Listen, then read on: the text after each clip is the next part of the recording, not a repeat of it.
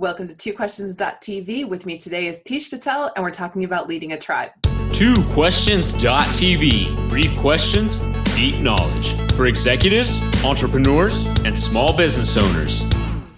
Welcome to Two Questions.tv. I'm Susan Baroncini Moe. Joining me today is Peach Patel, a school teacher turned animator who founded Digital Tutors, the foremost digital animation training company for the film and gaming industries with clients like LucasArts, Pixar, Electronic Arts, Blizzard, and Disney. After turning $54 into a multi million dollar exit, he now works with company leaders to create cultures that matter. He's also the author of this book, Lead Your Tribe, Love Your Work, An Entrepreneur's Guide to Creating a Culture That Matters. Hi, Peach. Welcome to the show. Thanks, Susan, for having me. Your book, this book, it's fantastic. I mean, I loved it. You have everything in there: team building, recognition, making a real different difference, and and it's so beautifully organized. I wanted to work for digital tutors, and I haven't worked for anybody else in the last twenty years. well, that's awesome. Yeah, I was like, hmm, maybe I should investigate this company, but but I I never wanted. I haven't wanted to work for anybody in ages. but but the book is clearly I think more than any book I've read in a really long time, clearly a labor of love. There's, I, I can tell when an author loves what he's writing about, and there's no question. You wrote so lovingly about your tribe and about crafting this concept, this culture. And you say in the book that the owner's values become the company's values. Do you think it takes a special person to create a really special culture like this? Or can someone evolve into the kind of person who creates such a thing? I think it's a, a, company is really a reflection of people. So um, if the if you have a small family business like it, this was business with my wife and I, right? Mm-hmm. And we we did this in the spare bedroom of our house, and we had a small group of little employees that would help, you know, when we needed help, and it started to get bigger and bigger, and really it became what are we going to believe in? Mm-hmm. Right. I mean, if we're going to say, oh, our core value is honesty, but we lie to every customer, then just be open and go, you know, we lie to all the customers and you will attract really good liars to come work for you, right? right. Um, but what happens is when you say, oh, we're all about honesty and we lie to our customers, but you attract people who are want to be honest, they're not going to be successful. Right. And so we really used it as our litmus test and measure of who are we going to hire, how are we going to treat each other, and we, we call our core values the rules of the game. We don't really mm-hmm. even call them our values. It's just you know, all great sporting events have rules. We want to have rules for how we're going to treat each other, and we call those our core values. So yeah, I think you don't have to be some, you know, extraordinary leader to have these charismatic values. You just got to ask yourself, like, and that's what my wife and I did. We went to a bed and breakfast, and I was like, okay, well, what are we going to stand for? What what are we not going to stand for? And that's how we defined our our core values. Okay, so I think that makes sense for people who are genuinely good people. I kept thinking this as I read the book. I thought, man, this is probably a lot easier for someone who's a really good person, right? Like you have those values. And and you say in the book, it can't be contrived, it can't be aspirational. But maybe somebody's watching this show and they lead a company where they've kind of screwed up the culture and maybe they didn't know it was important or they didn't know how but now like you said in the book I, I, did think it was so interesting. You talked about how you were kind of miserable and you hated going to work and you weren't happy and and that was a sign that your culture was in trouble. And so maybe someone's feeling that way who's watching right now and they've screwed up their trouble their their culture. They know they're in trouble. How can that person who maybe doesn't currently have those values but knows they've done something wrong how can they get out of trouble and create that culture? It's a reset button and you have to be brave enough to say we're going to do a reset button. Mm-hmm. and it's just a reset on culture. And you know you may lose some people right? You may lose some really star players in that whole process but you're gonna you're gonna move forward in the direction you want to go.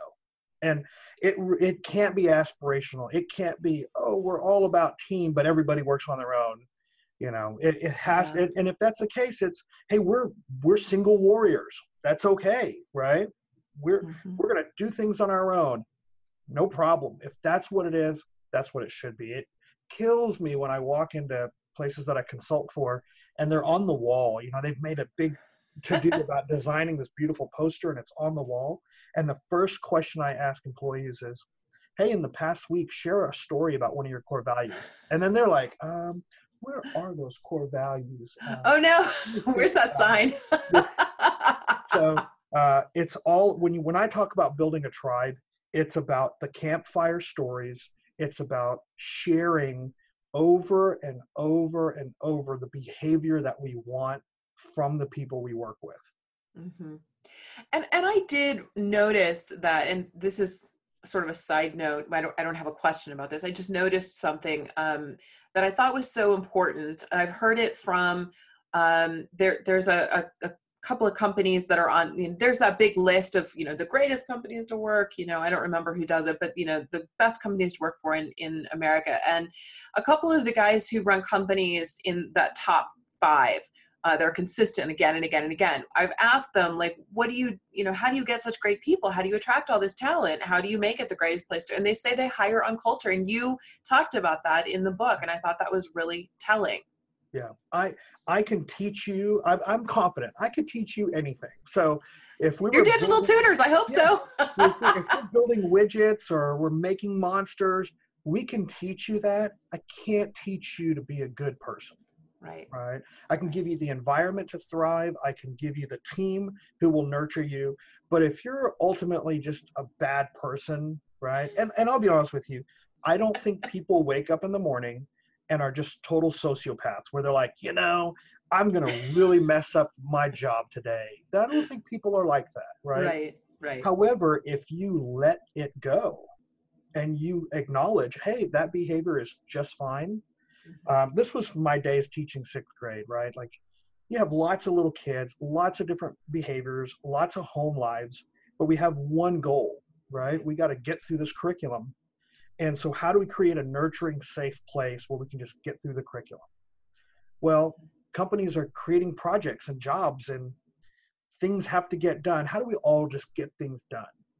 Yeah. That's really what I was trying to teach in the book of kind of this process to helping people accomplish more things at work uh, with the limited resources that they have, which I think is time. Like, time is really valuable. Yeah, yeah. So, okay, we're going to go into a bonus round if that's okay with you. Okay. Every once in a while, I go rogue and I go over my limit of two. But um, so you grew a business from $54 to multiple millions to great success. And then you left. And for a lot of people, that's a difficult decision to make. That's a difficult transition. So, what made you decide to step away from digital tutors, and how did you find meaning in the next part of your life, the next stage? Wow, that's a it's a big question. It's like big, two more questions, right? I'm tough, sorry. tough question. So, um, uh, two things. I wanted to build a company that was bigger than me. So I, I, you know, being the owner founder, we had no investors, no debt. Just it was just my wife and I, mm-hmm. and we got it to 42 employees, 500 contractors, you know mil- millions of clients all around the world and i told my wife i was like if i get hit by a bus this whole thing crumbles apart we can't build that we have 42 people who rely on us to feed their families so i really got into how do we build a company that doesn't need me yeah and i woke up one day and i realized it doesn't need me and just around that time i was having health issues. So I was really contemplating, like, oh my God, what happens if I really die? Like something bad happens. Yeah. And I got a call from a company called Pluralsight out of Salt Lake City who said, We're going to acquire you. And I thought, Well, we're not for sale. and they said, No, we really want to acquire you. We've been watching you. You guys are the best at what you do. We want you. And mm-hmm. within like six weeks, we closed.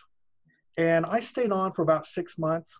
Mm-hmm but you know one of our core values is um, do the right thing even if it doesn't even if it hurts right right and so i'm walking in all my employees have a new boss but i'm the guy who hired them mm-hmm. and it's confusing and it's hard on them yeah. and even though i had a great salary and bonuses and all these things that were contracted to me, I had to let those go because it was the right thing for my people. Mm-hmm. And so uh, I had to live those core values, right? When I was when I was pressed, I had to live those core values, and if I really believed in them, then I had to do it. Yeah, yeah. And in terms of what your next phase was, how did you transition? How did you find that to? How did you find meaning next? So I'm all over the place. I was like, I'm going to write a book. I'm going to go consult. Uh, my wife and I have a winery out in Napa. Oh. Conclusion Wines. Um, I just bought a brewery. I, I'm into all kinds of stuff, and and really, I'm just trying to find my new purpose in life. Yeah.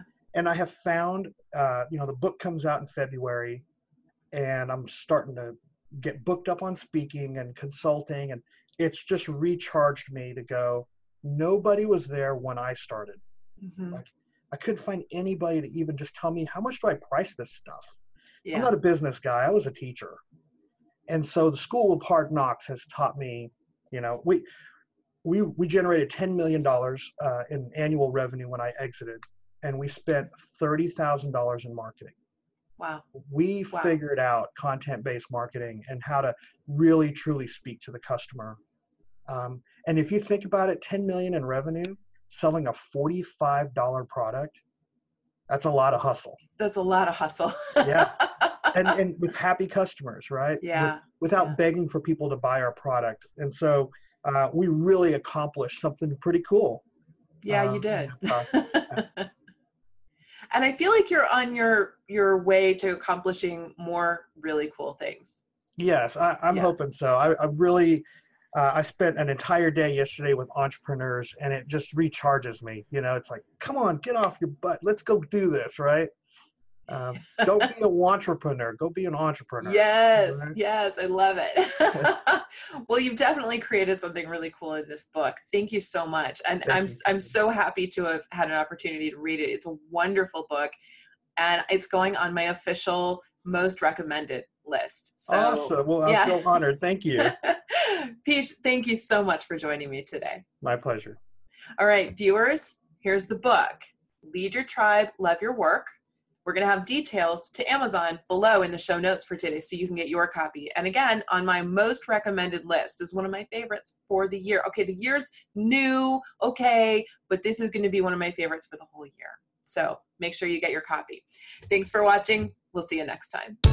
This has been TwoQuestions.tv. To subscribe to our YouTube channel, learn more about the show, the guests, and our host, Susan Baroncini Moe, visit us at www.twoquestions.tv.